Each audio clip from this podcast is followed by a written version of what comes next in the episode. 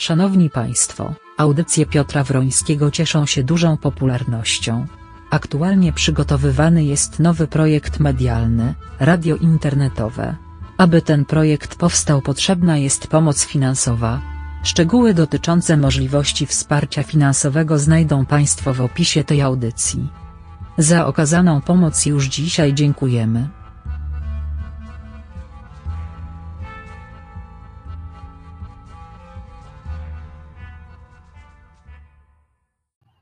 Dzień dobry Państwu. Good morning, good morning dla Francuzów.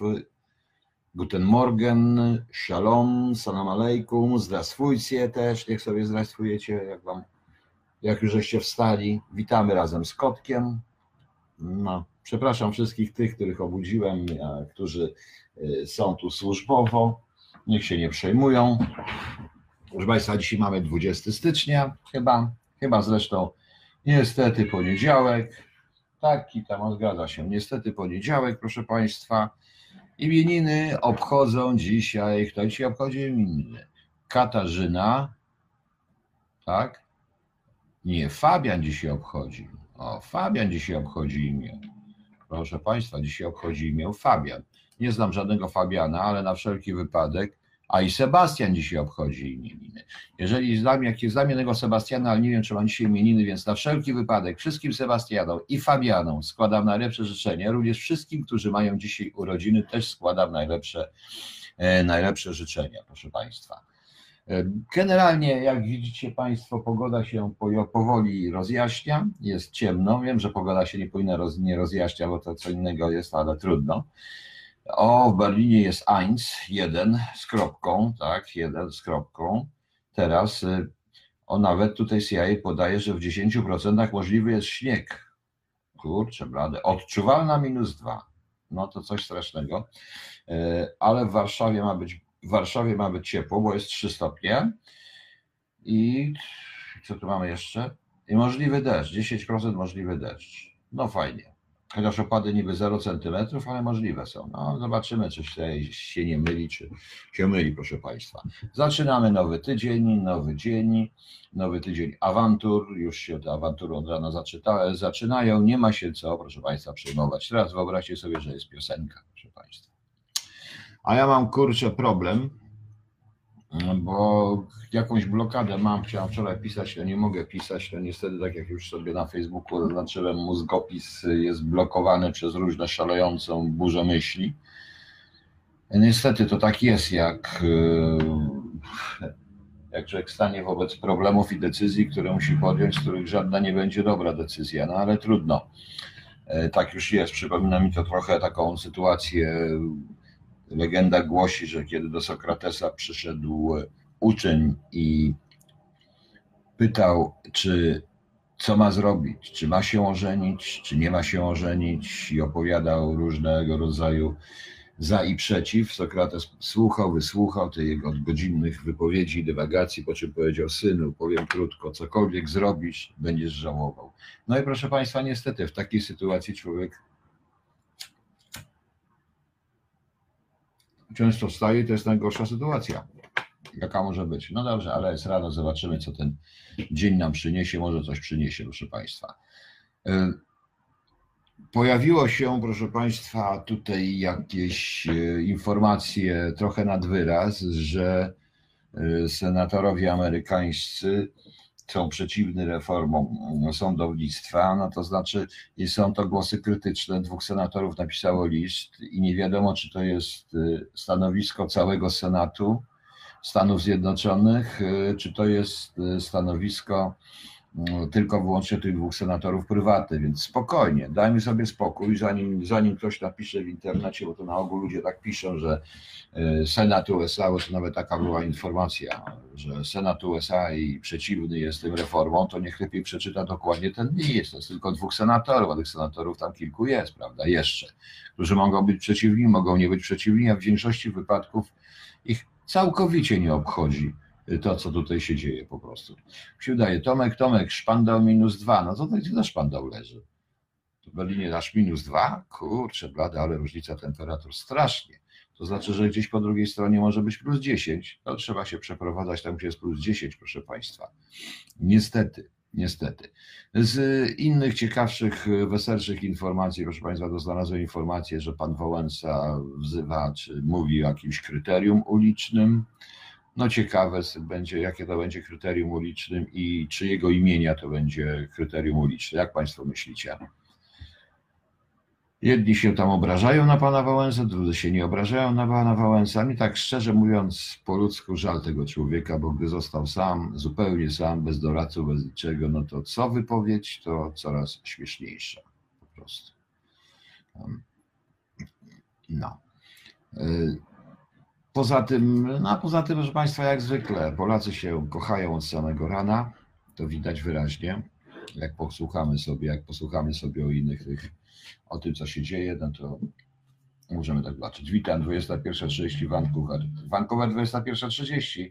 No to Wam muszę powiedzieć dobry wieczór. No chyba też będę mówił dobry wieczór, jak do Vancouver dochodzę. A jaka temperatura? Też duża?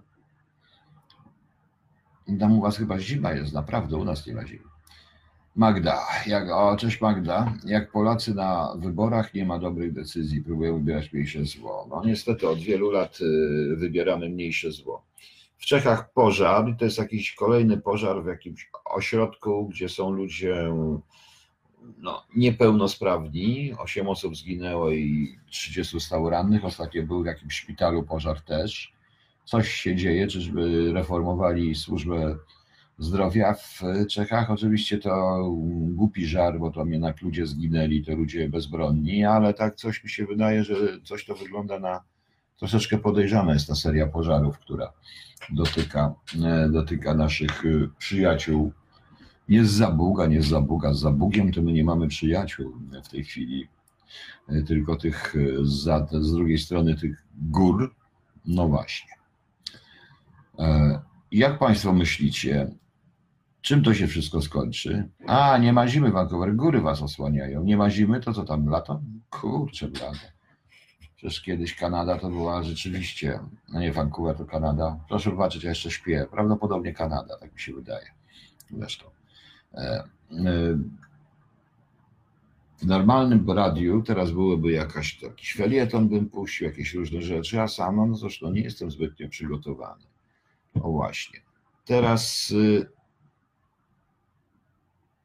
o, proszę bardzo, w Paryżu jest demonstracja przeciwna finansowaniu przez państwo technik wymaga, e, wspomagania rozrodu parom homoseksualnym. Ogromna demonstracja, to już nawet TVN nie ukrywa, że to nie są jacyś e, ludzie, jacyś naziści, jacyś inni tam wszystko, tylko rzeczywiście zaczyna się w Paryżu na ostro we Francji. No ciekawe jak to wyjdzie, bo Francja jest w tej chwili w bardzo ciekawej sytuacji. Chyba jeszcze nigdy w historii Francji po II wojnie światowej nie było takiego ogromnego, ogromnej przepaści między prezydentem i jego administracją, czyli władzą, a społeczeństwem. Na razie mają dość sprawną, mocną policję. Prawdopodobnie też im policję dali policji podwyżki. Co zrobią dalej? Tego nie wiem. Tego nie wiem. Notabene a propos tego kryterium ulicznego, o którym mówił pan Wałęsa, to na kolegium do spraw y, służb specjalnych jakieś trzy tygodnie temu, czy cztery tygodnie temu, rozmowa była tylko jednym, o podwyżkach dla policji. I pamiętajcie, że jeżeli już władza zaczyna dawać, y, nie interesuje ją nic innego, tylko podwyżki dla funkcjonariuszy, to znaczy, że się do takiego kryterium przygotowuje. Także pamiętajcie, tak jest wszędzie na świecie. E, Margaret Thatcher, kiedy zanim puściła mm, policję na strajkujących górników, na te strajki z Cargilla, rozpędzić, to dała dużą podwyżkę wojsku i policji. I to jest taka stara metoda, proszę Państwa, stara, dobra metoda. No. Patrzę, ile jest ludzi, osób 33, 34, ludzie słuchają, nie słuchają, jak będzie audycja, zobaczycie. Dostałem w tej chwili e, od e, kogoś po angielsku, prawdopodobnie dostanę też parę piosenek do puszczenia, kogoś z Londynu, będę w zamian za to reklamował, reklamował e, eventy tej osoby w Londynie, tak żebyście Państwo słuchali, bo może być arty, bo może być do, bo to jest dobra, niezła muzyka, jak patrzyłem na próbki tej muzyki, więc jest całkiem niezła muzyka. No zobaczymy.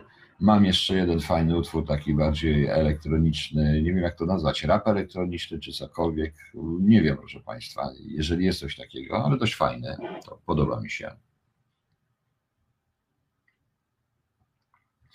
Więc będę mógł potem puścić i będzie bardzo fajnie, proszę Państwa.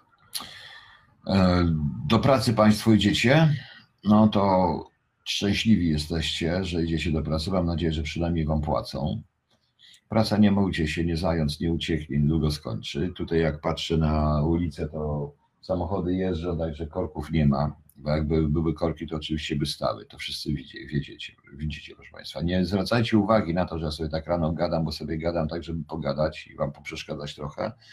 Robię to dlatego, że testuję cały czas, czy ja dam radę, jak to zrobić, co zrobić i ile puścić tych Rano radio będzie trwało prawdopodobnie gdzieś do godziny 9.30.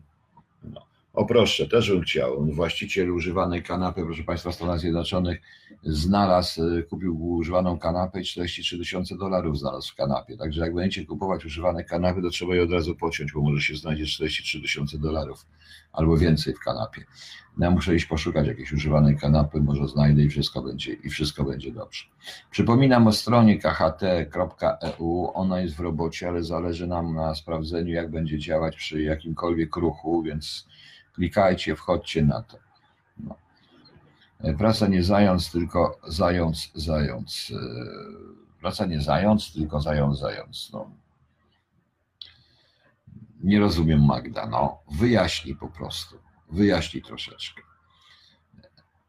Wyjaśnij troszeczkę. No. Z innych informacji, które dzisiaj jeszcze sobie rano troszeczkę sprawdziłem i znalazłem, no to niestety zaczynają się to oczywiście kolejny set antyamerykańskich informacji. Zapomnieliśmy, że dzisiaj, że to jednak żyjemy w Polsce.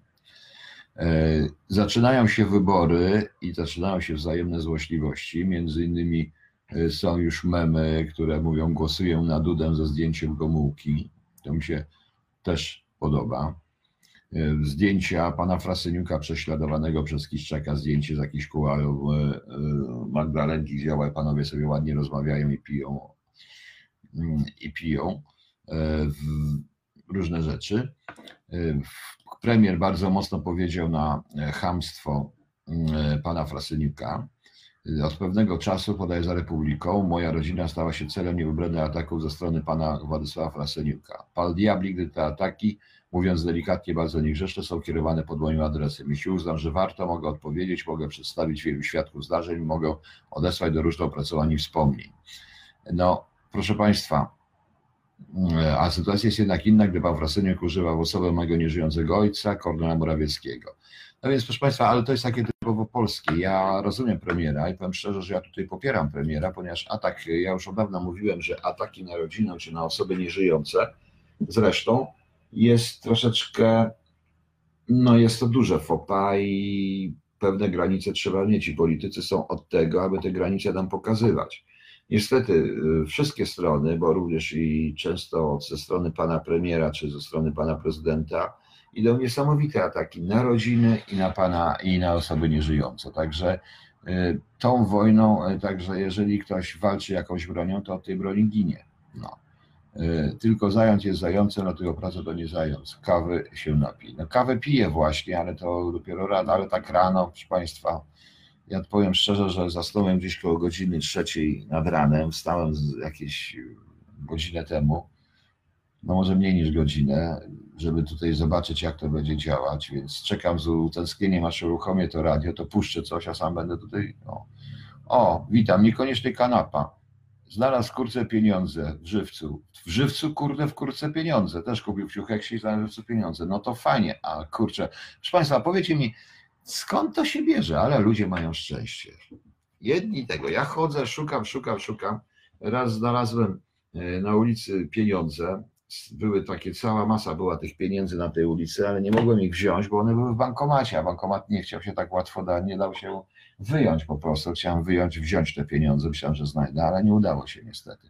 Chyba trzeba będzie na jakieś, robić jakieś różne takie, jak to mówił, jak, jak to się nazywało, repropriacje, ekspropriacje, to jest takie stane, to jest takie, proszę Państwa, nie wiem czy wiecie, ekspropriacja, to było jak wszyscy wiecie, Stalin w oficjalnej biografii e, ma napisane i sam tworzył tą własną biografię, Stalin, że przed rewolucją, jeszcze jako młody człowiek, on dokonywał ekspropriacji, czyli zdobywał pieniądze na rewolucji. Czym jest ekspropriacja, proszę Państwa? Ostatnio ekspropriacji dokonało dwóch panów, ale ich złapali, bo to są zwykłe napady po prostu. Napadał na banki, napadał na konwoje pocztowe, na różne inne i tak naprawdę to on e, wylądował na tej Syberii nie ze względu na działalność rewolucyjną, tam znał trochę tych różnych takich, e, tych oczywiście rewolucjonistów, ale tak naprawdę został, został wysłany na Syberię, zesłany za napady z bronią w ręku. No, takie były wtedy kary. Prawdopodobnie również dlatego został współpracownikiem współpracownikiem ówczesnej ochrany. E, no i z tej Syberii, jak wrócił, to sobie zrobił rewolucję. Czy nie on zrobił rewolucję, ale się dołączył do rewolucji. Zresztą biografia Stalina też jest ciekawa, bo ona się zmieniała wraz z rozwojem e, wraz z rozwojem sytuacji w Związku Radzieckim, co widać zresztą po wspaniałej książeczce, nie wiem czy to jeszcze ktoś może dostać, bo to w latach 50. w Polsce było obowiązkowe, to była taka książka, krótki kurs WKPB. To było, jak to była wszechzwiązkowa komunistyczna partia y, bolszewików. WKPB to była taka niebieska książeczka, krótki kurs WKPB i tam najciekawsze są takie rozdziały. Jeden rozdział to jest najazd jaśnie państwa polskiego w roku 1920 na Związek Radziecki. To jest cytat dosłowny, to sprzedawano w Polsce i tego uczono. A rozdział jest y, taki, jak, się, jak to było, jak ostateczna rozprawa z, z Trockijszczyzną, z Trockijsz, tak, bo oni tak pisali, Trockijszczyzną, Żynowiewszczyzną, Kamieniewszczyzną. E, potem dodawano, jak się w kolejnych czystkach pojawiało nowe nazwiska, dodawano do tego Bułganowicz-Czyzną, a potem jest to strasznie długi tytuł rozdziału, bo tam już tych czystek było cała masa, także e, Także to można przeczytać ze śmiechu, ale nie należy oczywiście, nie należy oczywiście w to wszystko wierzyć. Krótki kurs WKPB jest zresztą wspaniałą książką dla każdego, kto zajmuje się propagandą, generalnie, bo to jest książka napisana prostym językiem dla ludu, zawierającą całą masę frazesów, żadnych konkretów. Trochę tak jak Mein Kampf, proszę Państwa, bo to to, co dla Niemiec hitlerowskich, czym dla Niemiec hitlerowskich był Mein Kampf, tym dla, tym dla e, Związku Radzieckiego był krótki kurs WKPB. Tylko tyle, że Mein Kampf jest książką mm, napisaną źle, zawiłym trochę stylem, zawierającym całą masę różnego rodzaju sloganów, komunałów i, i w rezultacie cholernie nudną. Właściwie można by ją streścić, można byłoby ją streścić w kilku, w kilku zdaniach. O tyle WKPB y, zawiera bardzo precyzyjny, generalnie bardzo precyzyjny przekaz do ludu, przekaz propagandowy w każdym z tych rozdziałów. Była to podstawa również nauki historii w szkołach y, radzieckich za czasów Stalina. Nie pamiętam, nawet nie pamiętam kiedy oni tego odeszli, bo ale zdaje się, że Chruszczow dopiero WKPB z programu szkolnego wycofał tą historię WKPB. Y, o dziwo, w takiej książce o czystkach Stalina, o czystkach Stalina, Wielka Czystka, to wyszła taka, to jest taka duża książka. Tam przeczytałem, że czystce również zostali poddawani ci, którzy chcieli pisać historię Związku Radzieckiego, bo e, WKPB się skończyło, powstało, powstała inna partia, powstała przecież ta e, KPZR czy później i jeszcze Stalin, nie chcąc, e, i Stalin nie chciał, aby napisano w ogóle historii KPZR-u czy historii partii. Zresztą bardzo długo nie chciano zapisać historii partii komunistycznej w Rosji. Opierając się na, ta, na, opierając się na WKP, był nawet późniejsi historycy, niby, że już było Odwin, Zabreżniewa i tak dalej, też opierali się na tej książce. Także jak proszę Państwa, taką, jak proszę Państwa, kiedyś ktoś komu wpadnie taki, takie cimelia, to warto to przeczytać, oczywiście przeczytać krytycznie, a nie to, żeby w to wierzyć. Zresztą wiele książek jest takich, które należy moim zdaniem przeczytać po to, żeby się bać. No. Do takich książek należy oczywiście, oprócz tego, co mówiłem, należy Mein Kampf, ale jest również słynna czerwona książeczka Mao Tse-tunga, gdzie e, w Polsce ambasada chińska za Mao Tse-tunga rozdawała takie małe egzemplarze e, czerwonej książeczki, wyciąg z tej książeczki, bo podobna w oryginale to jest bardzo duża księga. E, I tam jest bardzo ciekawe, ma odsetów o kobietach. No, bardzo ciekawe to jest. Niczym się to nie różni od niektórych wypowiedzi niektórych talibów, czy takich zupełnie skrajnych. Coś niesamowitego, chociaż tam jest do, chociaż tam jest w tej czerwonej książeczce również pokazana doniosła rola kobiet w rewolucji komunistycznej. No, no cóż, no, może no i tak. E, jeszcze do takich książek należy przecież jeszcze słynna zielona książeczka Kaddafiego, której mało kto czytał. To w ambasady Libii też w latach 70., 80. można było zieloną książeczkę dostać. Gdzie Kaddafi, zachwycony zresztą propagandą idącą ze wschodu, połączył WKPB z Mein Kampf, no i z zachodu też, bo to zachód jest, z mają, usiłował połączyć Koran z, z książką Mao, z czerwoną książeczką i z WKPB i wyszło coś śmiesznego. Nazywało się to Zielona Książeczka, proszę Państwa. Także e, nie wiem, czy ktoś z Państwa słyszał kiedyś o tej książce i słyszał o tym, jak Kaddafi wymyślał, w ogóle wymyślił tam w tej książce nowe stosunki społeczne. Tak uważał zresztą, nowe różne rzeczy, a także ta to była w rezultacie jedna wielka ściema, jak każda tego typu, jak wszystkie 40, 40 na 40, 440 tomów dzieł Stalina, bo było ich bardzo, bardzo dużo. Kiedyś pamiętam, bo to leżało w piwnicach w MSW, to przecież wiadomo, że po latach 50. już zniesiono to wszystko do piwnicy i leżało to w piwnicach. Kiedyś miałem i w latach 90., proszę Państwa, normalnie zasunęli mi to. Ci, co przyszli nowi po roku 90, zasunęli mi to.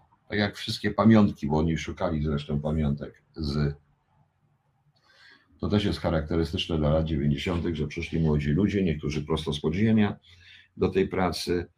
Kiedy wszedłem do jednego, a patrzę, on tam ma jakieś Leniny, popielniczki z Ministerstwa Bezpieczeństwa Publicznego, zdjęcia Lenina, takie portrety, Patrzę właśnie fragment moich zresztą dzieł Stalina, kawałki, bo reszty nie do nich mówię, ty słuchaj, ja się u ciebie czuję, to u nas w pokoju sekretarza POP tak nie było jak u ciebie. Ja mówię, nie, to są pamiątki, to trzeba pamiętać i tak dalej. I tu dochodzimy do dużego, do pewnego kontrowersyjnej rzeczy. Ja kiedyś uczestniczyłem w takiej dyskusji, proszę Państwa, gdzie chciano zrobić to, co na Litwie Muzeum PRL-u po prostu, żeby te wszystkie pamiątki po PRL-u, po latach 50. zebrać w jedno miejsce i zrobić w tym muzeum, proszę Państwa.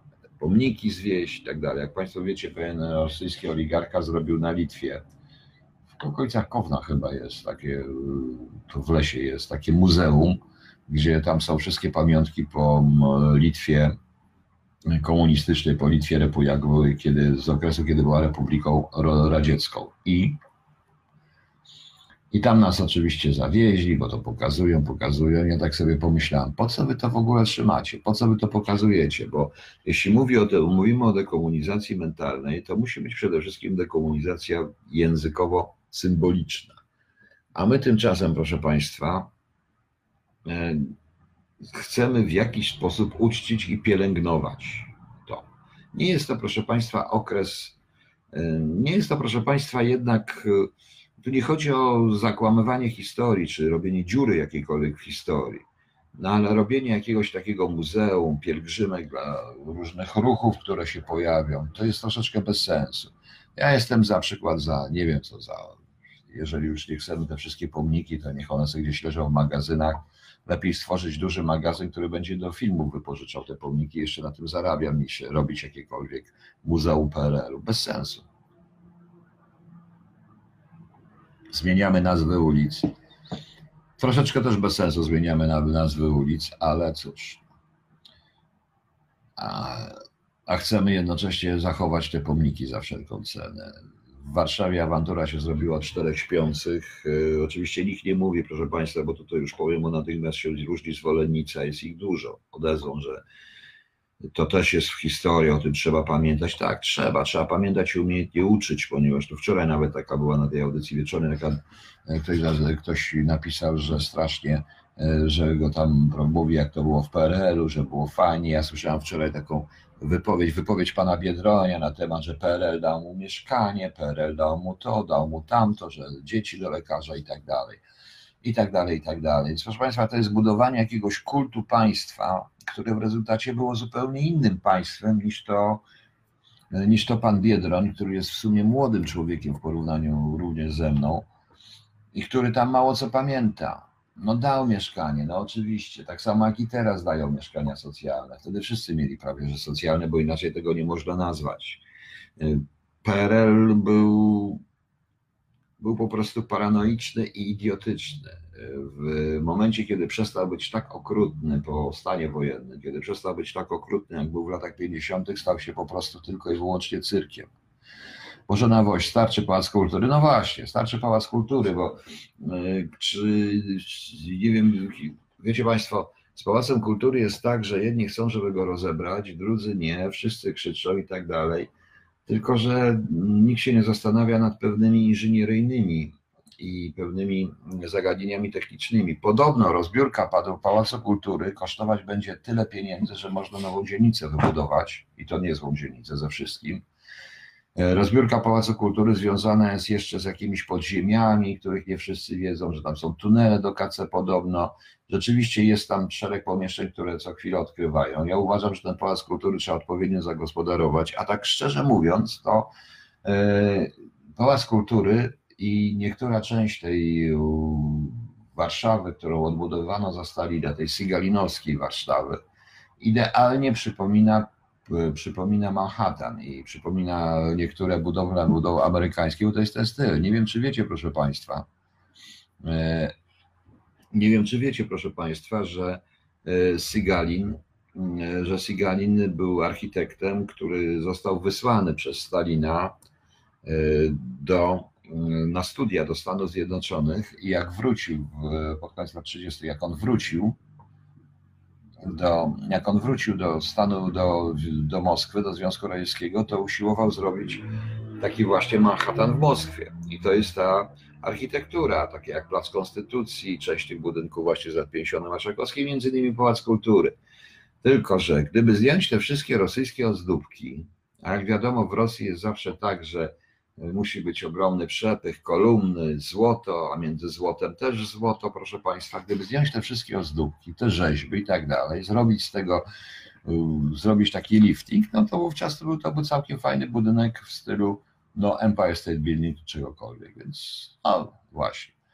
E, tu Magda mówisz, PRL dał mi dobre fundamenty do działania w wolnej Polsce. Oczywiście, że tak. Chodzi o to, że my nie rozróżniamy pomiędzy całkowitym potępieniem jednak społeczeństwa i ludzi, których tu 36 milionów żyło, studiowało, pracowało, a między polityką PRL-u i czynnikiem politycznym, który był w PRL-u. No, nie da się zmazać wszystkich aktów prawnych, nie da się zmazać wykształcenia, nie da się atakować w wielu innych, innych historii, bo przecież E, proszę Państwa, na takiej polonistyce, na której ja studiowałem, to w sumie były studia na temat literatury polskiej głównie, głównie polskiej, chociaż nie tylko, bo i gramatyki i języka, i to nie miało nic wspólnego z polityką, tak na dobrą sprawę. No. I wcale nie to, że byli, mm, wcale nie było, no. I to wcale nie było tak, że to były jakieś historie mm, że to, była, że to była jakieś studia dla politruków, czy tam cokolwiek. Były takie studia.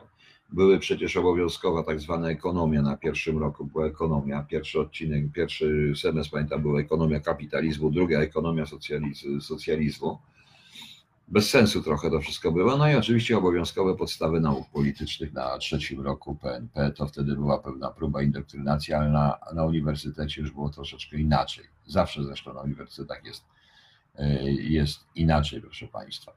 E, I wymazywanie historii zarówno przez jednych, jak i gloryfikowanie przez drugich jest, jest y, absolutnie błędne, bo moim zdaniem należy dokonać, znaczy historia dokonała oceny PRL-u i to, co się stało w roku 1989 jest najlepszym dowodem na to, jaki był PRL, ponieważ PRL wytworzył, wytworzył społeczeństwo, które tego PRL-u nie cierpiało i ten społeczeństwo ten PRL obaliło, bo proszę Państwa, to nie Wałęsa, to nie Frasyniuk, to nie oni wszyscy, którzy się teraz prześcigają i dostają te medale, obalili PRL, to nie oni. To te kilkanaście milionów ludzi strajkujących, pałowanych, którzy się przestali bać w pewnym momencie, to oni obalili PRL i to im się należy szacunek za to, a nie, a nie tym kilku nazwiskom. Nazwiska zawsze są na jakimś początku czegoś, zawsze są jakieś nazwiska, ale te nazwiska nie mają prawa zawłaszczać y, wszystkiego. Y, Zawłaszczać, zawłaszczać całości, bo nie byłoby Wałęsy, nie byłoby Kostyniuka, nie byłoby Borusewicza, nie byłoby ich wszystkich, gdyby nie, te, gdyby nie to wsparcie tych zwykłych, normalnych robotników, wchodzących codziennie na pierwszą zmianę do pracy, klnących i mających kłopoty z, z, ze związaniem końca z końcem i utrzymaniem rodziny. W PRL-u właśnie. Notabene pokazuje to właśnie również Bareja w swoich filmach i to jest tak w tle tym wszystko, także to powinno, to powinniście powiedzieć. Wałęsa jedynie obalił hektolitry wody na czasach Arbowowie. Wałęsa to jest też postać skomplikowana, wiadomo, potrzebne było, jednak potrzebny, potrzebny był symbol, więc znaleziono symbol robotnika i tak dalej. No.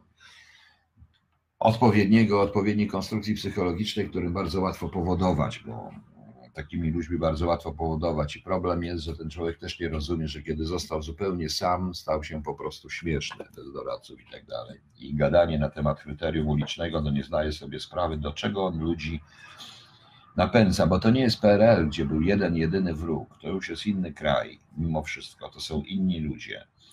Inaczej to wygląda, to różne elementy rozwinę, rozwinięto również e, różnego rodzaju patologie, których w PRL-u nie było.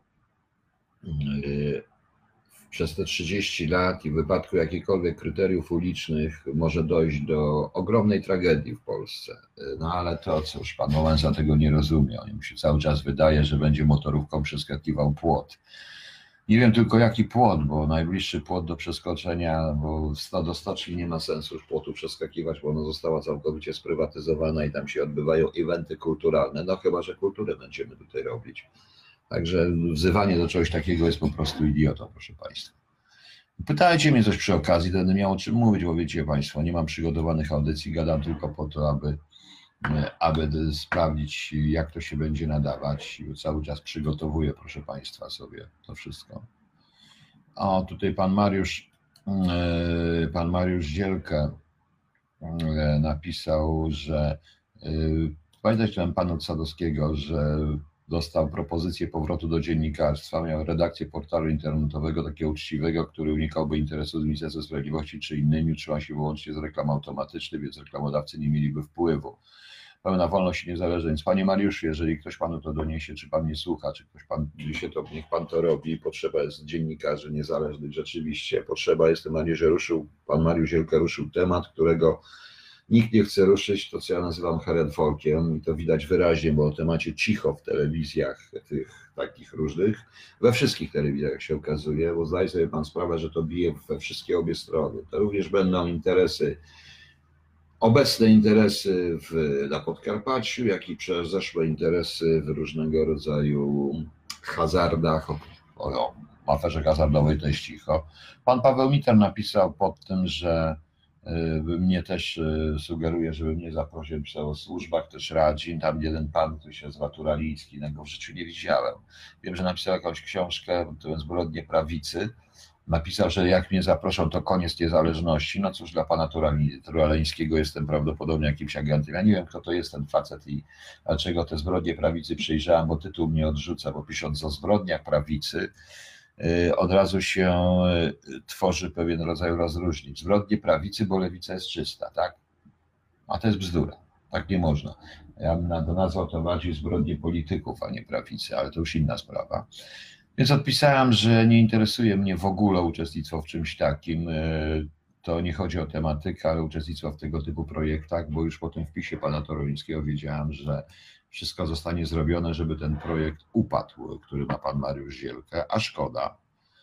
A szkoda, bo to jest dobry dziennikarz, ma odwagę i warto, żeby działał. No, no właśnie. No, moim wujku nawet była bibuła, jak pierwszy więzień PRL, internowanie. To klepie biedę, bo nie tańczy, jak mu kazali. Panie Jacku, nie tylko wielu ludzi, tych, którzy naprawdę internowano, aresztowano, pałowano i tak dalej, którzy nie tańczyli tak jak mu kazali, którzy się na to wszystko, którzy patrzyli na to inaczej, no klepią biedę, no co zrobić.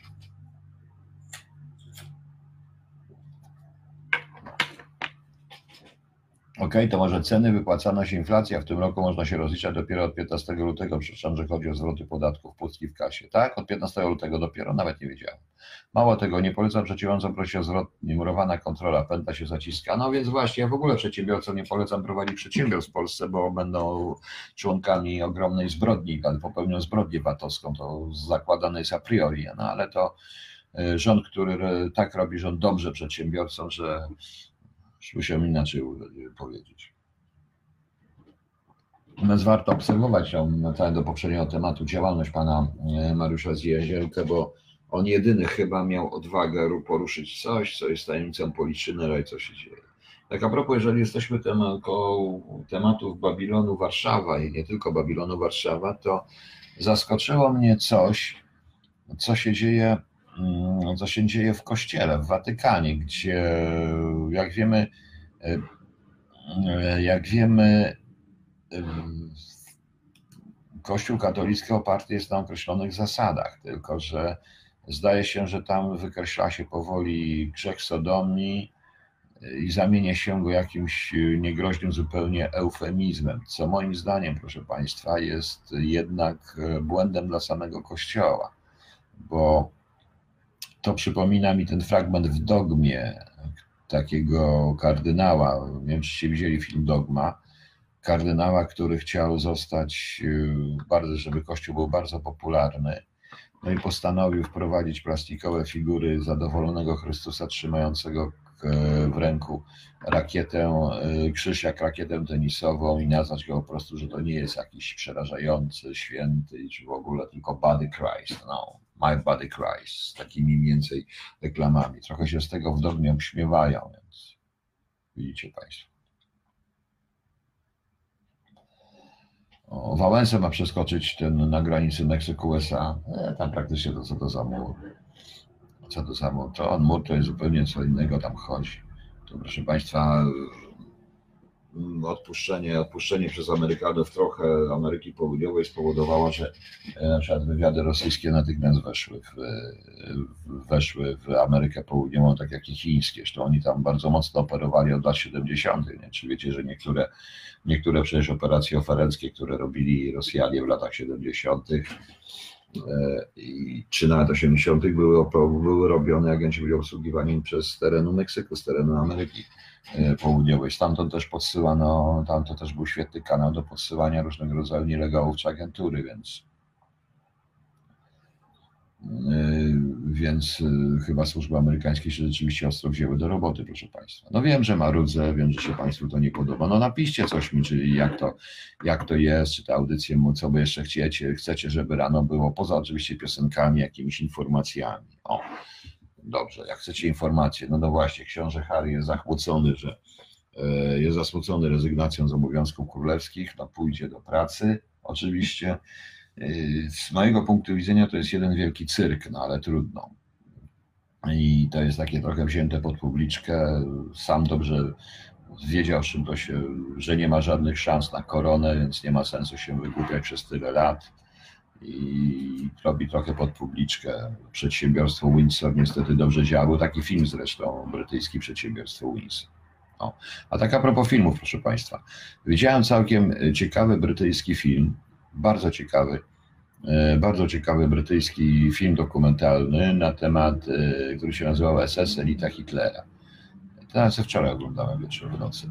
To muszę powiedzieć, film jest e, bardzo ciekawy, ale z filmu jest jedna ciekawostka. To mi udowadnia po prostu, że komunizm i nazizm, to mówię większości prawicowców, że komunizm i nazizm, tak konkretnie stalinizm i hitleryzm, proszę Państwa, jest czymś jest tym samym i tym ludziom się jednakowo kojarzy, bo e, oni doszli, a dziennikarze doszli do członków SS, e, tam występowali, występowały z osoby, starsze osoby, które były, e, który Wilkomir Pogan, zaraz powiem, które były w które były w, w Totenkopf i w Das Reich. I muszę powiedzieć, że i to, co oni mówili, to idealnie używali tej samej frazeologii, jakiej w tym czasie używano w Związku Radzieckim cały czas.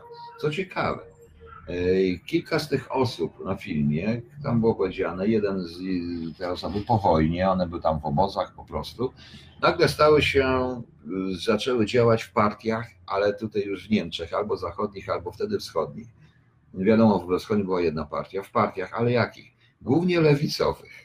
Głównie lewicowych, też takich troszeczkę mareszu, mareszu, nawet skrajnie lewicowych. Y, to byli młodzi ludzie wtedy, również i po wojnie też byli dość młodzi. Im się jakby kojarzyło to wszystkie kolory również i to wszystko kojarzyło im się tak samo. Bardzo ciekawy program, program psychologiczny. Kiedyś mówiłem, że warto by zrobić jakieś badania, bo nikt tego chyba jeszcze nie robił, w jaki sposób NSDAP została zasilona dokładnie za, przez członków partii komunistycznej, przez zwykłych członków robotników, członków partii komunistycznej. E, dlatego, że e, partia komunistyczna Niemiec odrzucała dużą część społeczeństwa niemieckiego tym tak zwanym internacjonalizmem, tym, że cały czas chciała zburzyć Niemcy. Natomiast Hitler, mając praktycznie te same barwy, te same teksty i mówiąc jednocześnie o Volkisch, o narodzie niemieckim, przyciągnął bardzo dużą część komunistów i bardzo wielu w SA było byłych członków partii komunistycznej. Nikt takich badań nie robił, bo to przecież nie wiadomo było, że Rosjanie na to nie pozwolili po wojnie, a tutaj się nikt nie interesował, także było ciekawe. No przegląd prasy, tak, no właśnie, masz rację Magda, przegląd prasy powinien być. Wilkomir Pogan, Panie Piotrze, czy w latach 82-89 była e, agentura radziecka w Polsce? Panie Wilkomir, przede wszystkim e, dlaczego e, przede wszystkim e, dlaczego, proszę Państwa, to pytanie, no, no, ale to proszę Pana, ja nie, jakby Panu odpowiedzieć na to pytanie, zawsze była agentura radziecka, Rosjanie mieli to do siebie, ich wywiad zawsze, że bez względu na to, czy to był sojusznik, czy nie, szpiegowali wszystkich. Są trzy totalne wywiady na świecie. To jest wywiad amerykański, który również szpieguje wszystkich sojuszników, niesojuszników i afery też są różne z Anglikami, z Izraelem i inne, są zawsze ciągłe afery. Jest wywiad rosyjski, radziecki, rosyjski, przedtem carski, ale generalnie powiedzmy teraz rosyjski, który szpieguje wszystkich, czy radziecki, szpiegowali zawsze, mieli agenturę. Na różnych szczeblach podstawiali nielegalów, sadzali nielegalów, dosłownie wszędzie, w całej, nawet wśród sojuszników, bo to trzeba kontrolować. No i wywiad chiński.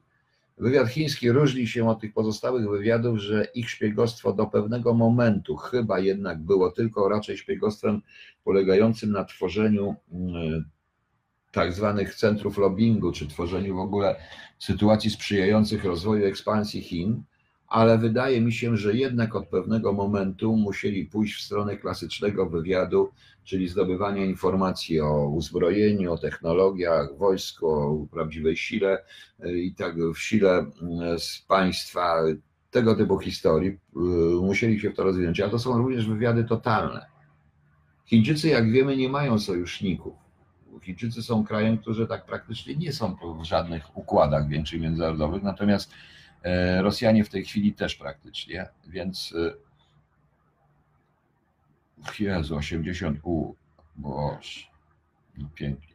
Więc wiecie Państwo, więc e, to, więc to pytanie, proszę mi wybaczyć, jest troszeczkę naiwne. Oni zawsze mieli w różnych szczeblach. Ja przypuszczam, że mieli również zarówno oficerów, oficerów służby bezpieczeństwa zwerbowanych jako tajni agenci, ich agenci ludzi wstawianych, y, pielęgnowanych, y, nie tylko tych, których stawili, bo my tak ciągle myślimy o po wojnie, ale Rosjanie do zmiany ustroju przygotowywali się do długo. Przypuszczam, że również, że przez inwigilowali pewnego ugrupowania antykomunistyczne bardzo ostro, niektóre sami tworzyli a już od połowy lat 80. plasowali ich generalnie swoich agenturze po drugiej stronie, bo nie potrzebowali już pracować w PZPR-ze, wiedząc dobrze, że po wojnie, że po, przepraszam, po wojnie, po 89 roku przynależność PZPR-u będzie przeszkadzać w osiągnięciu jakichkolwiek stanowisk sprawczych. Może przeszkadzać, czy, czy w służbie bezpieczeństwa i tak dalej. W związku z czym lepiej było wstawić agentów tam, gdzie oni będą mieli dojście do informacji, a więc na przykład takich, którzy ze względu na życiorys mogą objąć stanowisko rządowe. Mogą, nie muszą. Rosjanie się różnią E, Rosjanie się różnią, panie Wilkomirze, e, różnią się od innych, tak jak i Amerykanie, że ich operacje obliczone są na lata, a nie tu i teraz. Właśnie. Właśnie kiedyś pytałem pan Basorunca, czym się różni faszyzm od kultu jednostki? Niczym. Nie, pan nie mówi faszyzm, proszę państwa. W ogóle to jest. Myśmy przejęli psiakość cały czas to i to słyszę zarówno wśród prawicy i lewicy. E, faszyzm, takie rosyjskie, właśnie rosyjską nauczanie. My, bo walczyliśmy z faszyzmem i tak dalej, i tak dalej. W pewnym momencie Rosjanie e, zaczęli mówić faszyzm już w czasie wojny, no bo tak naprawdę mówiąc to mieli, musieliby, no musieli w jakiś sposób uzasadnić e, znalezienie 9 milionów antykomunistów w których podobno Hitler wszystkich komunistów wybił, a 9 milionów komunistów, żeby zrobić NRD. Musieliby to odwrócić, więc trzeba było propagandy. Jest różnica ogromna pomiędzy faszyzmem. Faszyzm to był tylko Mussolini. Fasi, prawda? Jego ideologia była prosta. Państwo jest wszędzie, nawet pod łóżkiem i w łóżku. W, we Włoszech Mussoliniego nie było prześladowań na tle rasowym, narodowościowym, czy, jakikolwiek, czy obozach koncentracji i tak dalej. Nie było tego, ponieważ on, tylko państwo praktycznie było. To państwo było we wszystkim, mówiąc w skrócie oczywiście. Natomiast to, o czym pan pisze, to jest chodzi o nazizm. Chodzi o nazizm. Kult jednostki oczywiście dotyczył zarówno faszyzmu Mussoliniego, bo był kult Mussoliniego, trochę śmieszny, taki trochę po włosku, nie do końca konsekwentny. Był również, a natomiast jeśli między kultem jednostki w wydaniu stalinowskim i w wydaniu i w wydaniu e, niemieckim i klerowskim jest absolutnie taki sam, proszę Państwa. Wystarczy tylko obejrzeć, porównać filmy dokumentalne z tej epoki, to co oni kręcili, e, frazeologię, piśmiennictwo tej epoki. Różnica jest jedna. Podstawowa jest tylko jedna różnica, o której już wcześniej wspomniałem. Hitler oparł całą ideologię nazizmu i całą ideologię nazizmu Hitler oparł na Eknerze i oparł na, jak się nazywał Ekner, Eckharcie, nieżyjący zresztą, i na tak zwanym folkisz, na narodzie, na czynniku narodowym, rasowym. I chodziło o ekspansję tej rasy panów, rasy aryjskiej, pan, pan germanizm, te wszystkie rzeczy po prostu. Natomiast Stalin oparł to wszystko na walce klasowej i na internacjonalizmie, na walce klasowej. Notabene, proszę Państwa, Stalin był e, bardzo, o wiele bardziej, e, bo sobie pyta Pan o faszyzm, no więc mówiłem o faszyzmie, ale ten kult jednostki to nie można porównywać tego nawet. Naprawdę nie można porównywać tego wszystkiego. Natomiast E, Stalin był wbrew pozorom wygodny dla Zachodu, bo e, nie wiem, czy ktoś zauważy również taki czynnik historyczny, że pozbycie się przez Stalina Trockiego i zwalczenie Trockiego i trockizmu było dla Zachodu bardzo wygodne, ponieważ Trocki chciał eksportować rewolucję. On cały czas uważał, że rewolucję należy eksportować. Stalin natomiast, on e, zamknął E, Związek Radziecki zamknął tę rewolucję wewnątrz i dokonywał tych wszystkich czystek i swoich eksperymentów wewnątrz, bo on po prostu uznał, że żadnej rewolucji nie będzie eksportować. On zresztą nie cierpiał. On zresztą uważał, że partie lewicowe i komunistyczne na Zachodzie i ci zwolennicy są, to są po prostu nędzni frajerzy i to są zabawy bogatych, zabawy bogatych młodych ludzi. Tak zresztą uważał i to są jego zdania. Stąd też zresztą rozprawiał się z Kominternem pod pozorem agentury, agentury obcej w sposób niesamowity. Zamknął tę rewolucję, zamknął ekspansję pozornie, ponieważ cały czas e, czekał na wojnę na Zachodzie, bo wtedy dopiero Rosja by wkroczyła. I de facto to mu się udało. Nie w takim stopniu, jak pomyślał, bo gdyby Stalin zaatakował w roku 1941, zaatakował e, Niemcy, to prawdopodobnie by prawdopodobnie by to też wszystko inaczej wyglądało i Niemcy by i Niemcy mogliby przegrać. To szybko, nie tylko Niemcy. Prawdopodobnie by rzeczywiście zatrzymał się w Paryżu. Ale on cały czas czekał. I to był też jeden z powodów podpisania paktu Ribbentrop-Mołotow. To było przybliżenie się do Niemiec na tyle, żeby z nimi graniczyć i żeby w razie czego wyprowadzić wojska na atak. Oczywiście na terenach, które są do tego ataku się nadają. Suworow pisze zresztą, że zniszczenie na przykład ogromnej artylerii rosyjskiej, artylerii sowieckiej przez Niemców w pierwszych dniach wojny e, było spowodowane tym, że ta artyleria rozstawiała się na pozycjach do ataku, do wsparcia ataku, a nie do wsparcia obrony. Suworow również uważa, że Niemcy zatrzymali się nie tylko przez mróz, pogodę i nie tylko przez to, że za bardzo rozciągnęli front przy, przy tych środkach walki, jakie mieli wtedy, za bardzo rozciągnęli front, ale również dlatego, że natknęli się na drugi rzut, który szedł na pozycję, wiadomo, pierwszy miał zaatakować, drugi rzut miał trwalić zwycięstwo. Tak uważa Suworow. Czy to jest prawda, czy nie, nie wiem, ale jest pewna ciekawa spekulacja z tym wszystkim. E, no i właśnie doszliśmy do historii. Takie audycje też będą. Sztrop bardzo dokładnie omawia ten temat. Socjaliści zostali sami oraz ideologii mniejszości generalnie kręgosłup socjalistów niemieckich złamał referat Stalina i działania według wytycznych komunistów z komitetu. Tak, tak, zgadza się, panie Ryszardzie. To jest właśnie to, tylko szkoda, że e, cześć, no. tylko, tylko właśnie takie badania by się przydały. To badania po prostu pokazałyby w ogóle to znaczy ja osobiście uważam, że trochę go obroniły jednak społeczeństwo niemieckie, ponieważ to było wszystko w czasach kryzysu. I tak mi się wydaje, że dla przeciętnego człowieka, proszę Państwa, to jest takie niby proste. Tak, w pewnych sytuacjach życie staje się czarno-białe. To może na szczytach władzy, czy szczytach tych, którzy tym wszystkim sterują, propagandy, nie jest czarno-białe, ale tutaj się staje czarno-białe, bo tak jak powiedziałem, w PRL-u było wszystko proste. Ludzie mieli jednego wroga, i wystąpili przeciwko temu państwu i to w milionach, prawda? Natomiast y, tu wtedy w Niemczech praktycznie zwykli, normalni ludzie, bezrobotnicy stający się bezrobotnymi, te wszystkie, y, cała ta patologia, która się pojawiała, chęć ludzi jednak do spokojnego życia, to co się określa mianem nawet w tym serialu Babylon Berlin i tak dalej, y, to mieli do wyboru dwie drogi. Albo Hitler, albo, albo KPD, albo NSDAP. Notabene, jeżeli weźmiemy skrót NSDAP, który powstał z tej niemieckiej partii pracy, on też się kojarzy z komunizmem. E, ktoś we wspomnieniach o Hitlerze twierdził, że Hitler zaprojektował swastykę i taki układ kolorów, po dokładnym przestudiowaniu partii, przestudiowaniu ulotek i plakatów komunistycznej partii Niemiec.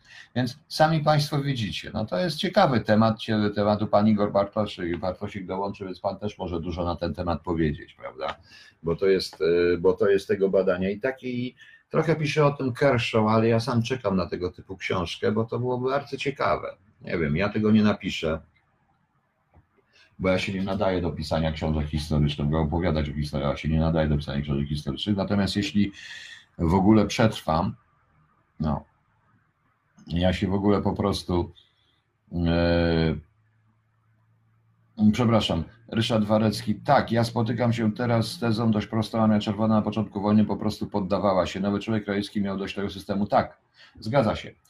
I o tym pisze generalnie Little. To również zauważyli wojskowi niemieccy.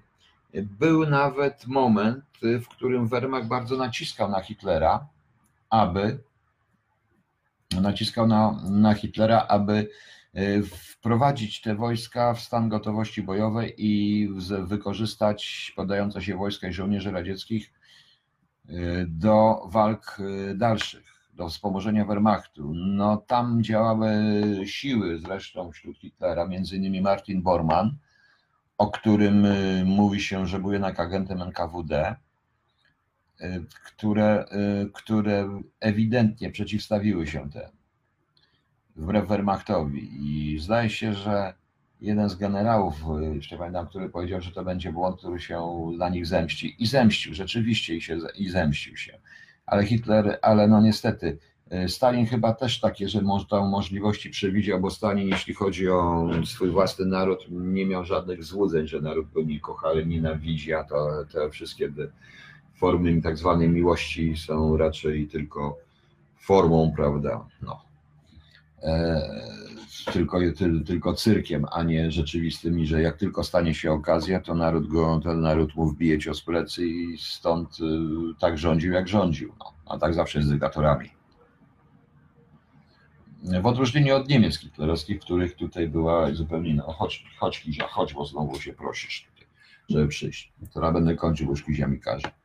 Proszę Państwa, natomiast wracając do tego, jeśli będę chciał, podeślę Panu plakaty propagandowe, Panie Igorze. Tak, tak, e, dziękuję, Pan podeślę, bo to są ciekawe rzeczy. Zresztą e, w tej książce, zdaje się, Zychowicza, opcja niemiecka, są reprodukcje plakatów w momencie, kiedy nagle Niemcy zaczęli potrzebować e, Polaków. Otóż, proszę Państwa, to też jest na, na ciekawą audycję, w jaki sposób, trochę Sudopłatow też o tym pisze, w jaki sposób Stalin przygotowywał się do tej wojny i zabezpiecza, bo między innymi tak zwana bitwa o szyny i to, co popełnili błąd. Niemcy niesamowity terrorem na terenach Polski, bo gdyby rozróżnili terror, mieliby zaplecze, mieliby dobre zaplecze. Proszę Państwa, Niemcy liczyli na wagony kolejowe, to znaczy wagon kolejowy była jednostką zaopatrzenia dla armii. I w pewnym momencie w, pod Stalingradem potrzebowali 80 tysięcy wagonów dziennie dla zaopatrzenia dla armii, żeby ta armia była sprawna. Jak oni mieli to zrobić, kiedy tutaj mieli dokładną partyzantkę i rozwalone wszystko na tyłach po prostu. O tym zresztą pisał Heydrich w listach do Franka. Bardzo ciekawe to jest. No. Mm.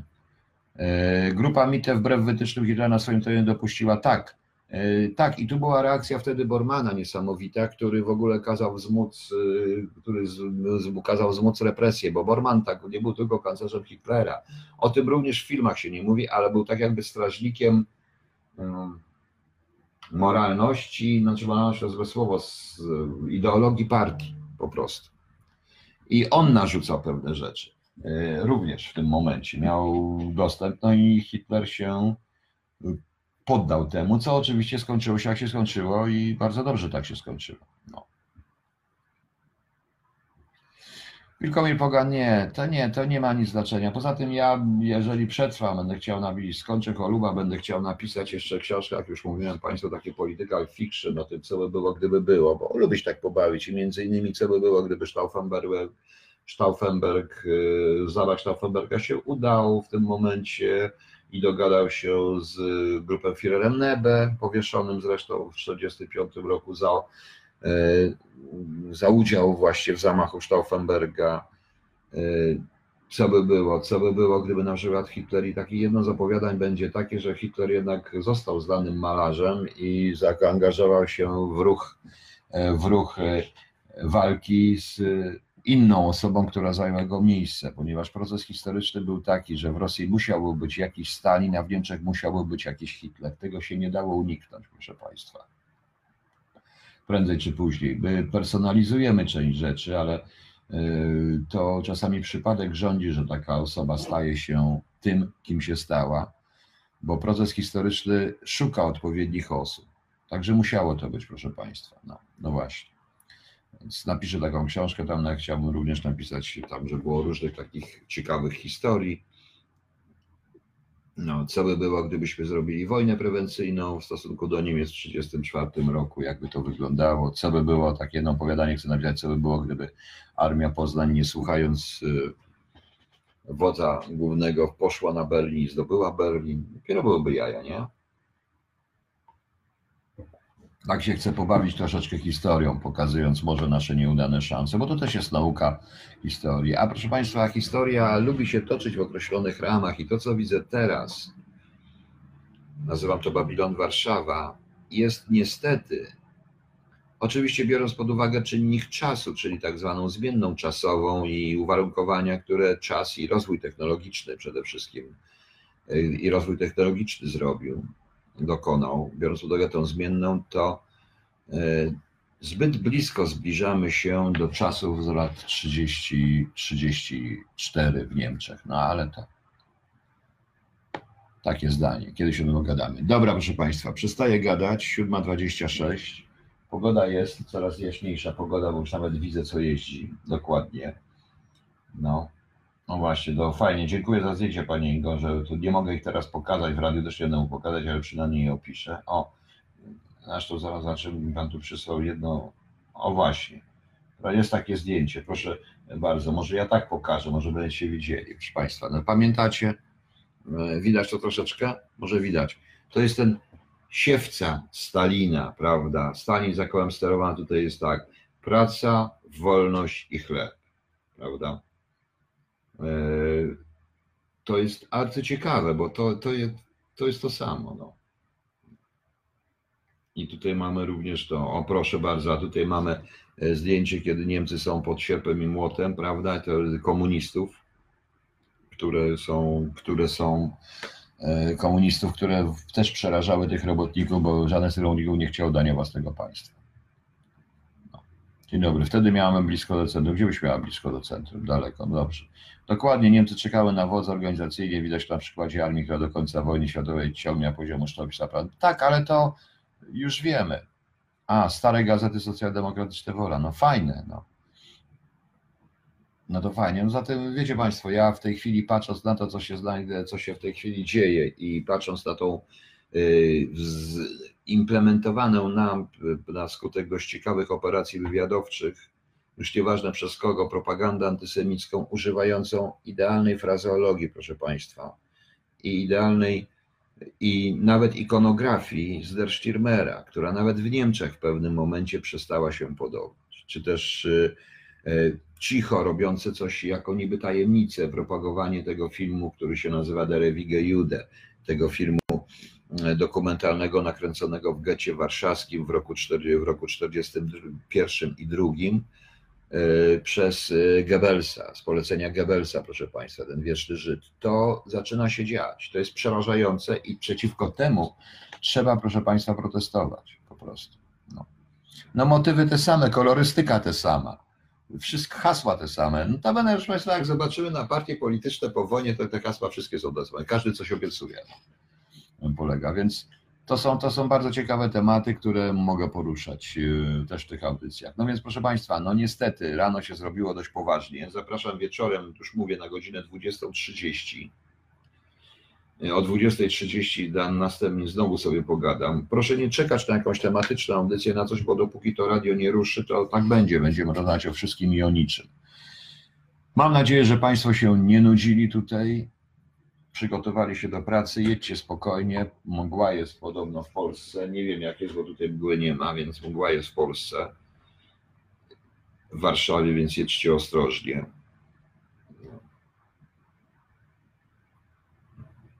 Jutro ma być też tak no fajnie, temperatura odczuwalna minus jeden, możliwy deszcz, wilgotność słaba.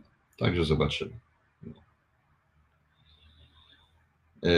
teraz tutaj, bo ktoś mi pisze i ktoś mnie słucha, prosił nam, e, wczas tam będą namiary na radio, tylko ostrzegam, to radio będzie, proszę Państwa, za subskrypcją. Subskrypcja to jest 5 euro. Nie będzie tego na Facebooku, nie będzie inaczej.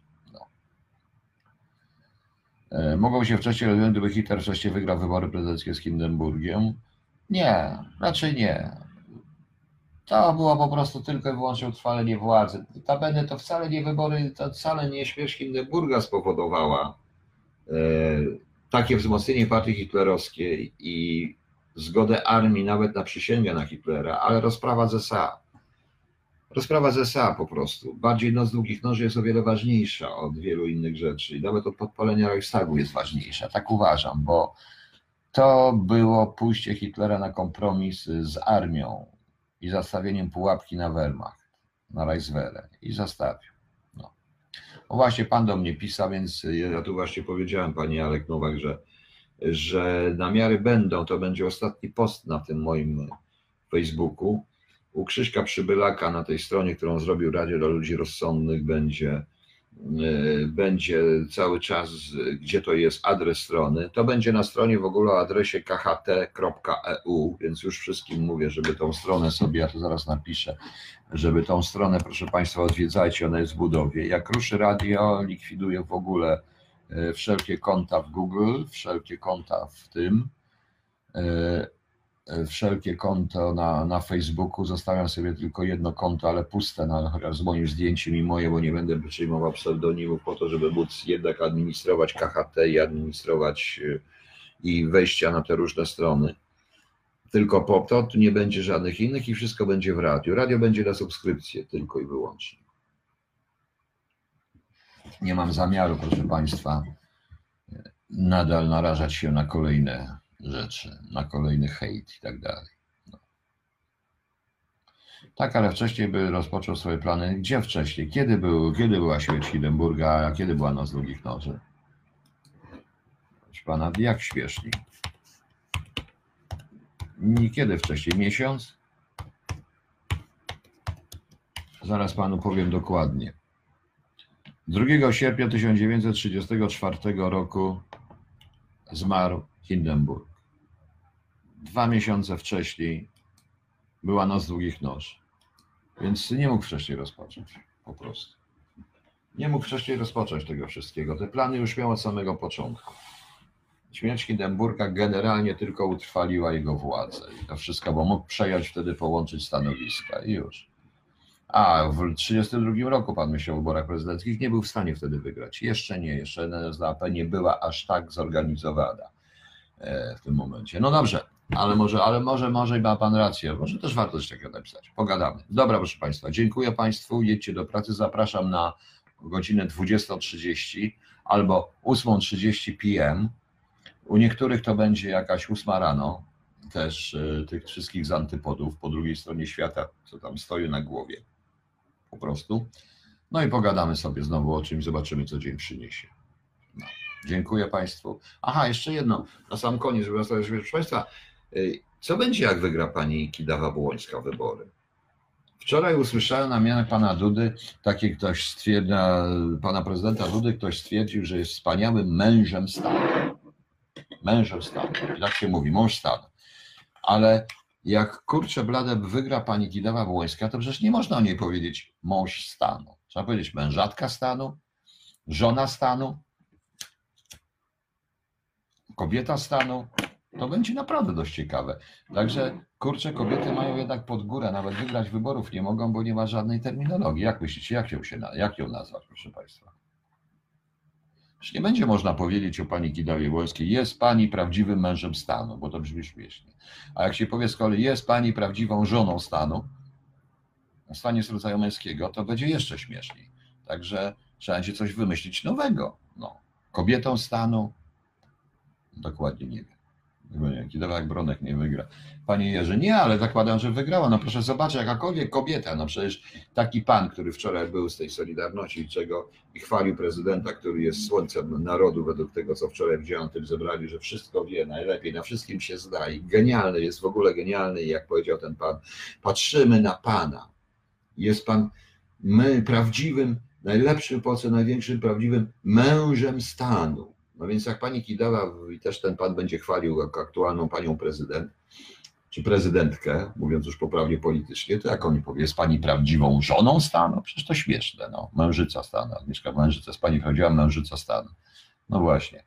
E, No właśnie, to jest, e, to jest ciekawe. Notabene jak wczoraj słuchałem, to przypomina mi się pewien pan, który potem robił karierę, który jak Gierek w 1978 roku przyjechał na uniwersytet, to mówił, że to powiedział z emfazą, że polskie środowisko studentów jest zachwycone, jest mocno zaangażowane, zachwycone, wręcz rozentuzjazmowane genialną polityką, którą towarzysz sekretarz w Polsce prowadzi. No mniej więcej rok później już było po Gierku. Mężnica. No właśnie, może mężnica rzeczywiście pasuje. Dobra. No fajnie, a nie żon. No to trzeba może, nie wiem, żona, żonkoś, żonko, no to, to się daje. Naprawdę jest to dziwne. No. Dziękuję Państwu, dobranoc, miłego dnia. Pośmiejmy się wszyscy trochę z tego wszystkiego. Może nie jest lepiej, ale na pewno jest śmieszniej i tylko śmiech nas uratuje. Dziękuję bardzo. Do zobaczenia wieczorem o godzinie 20.30.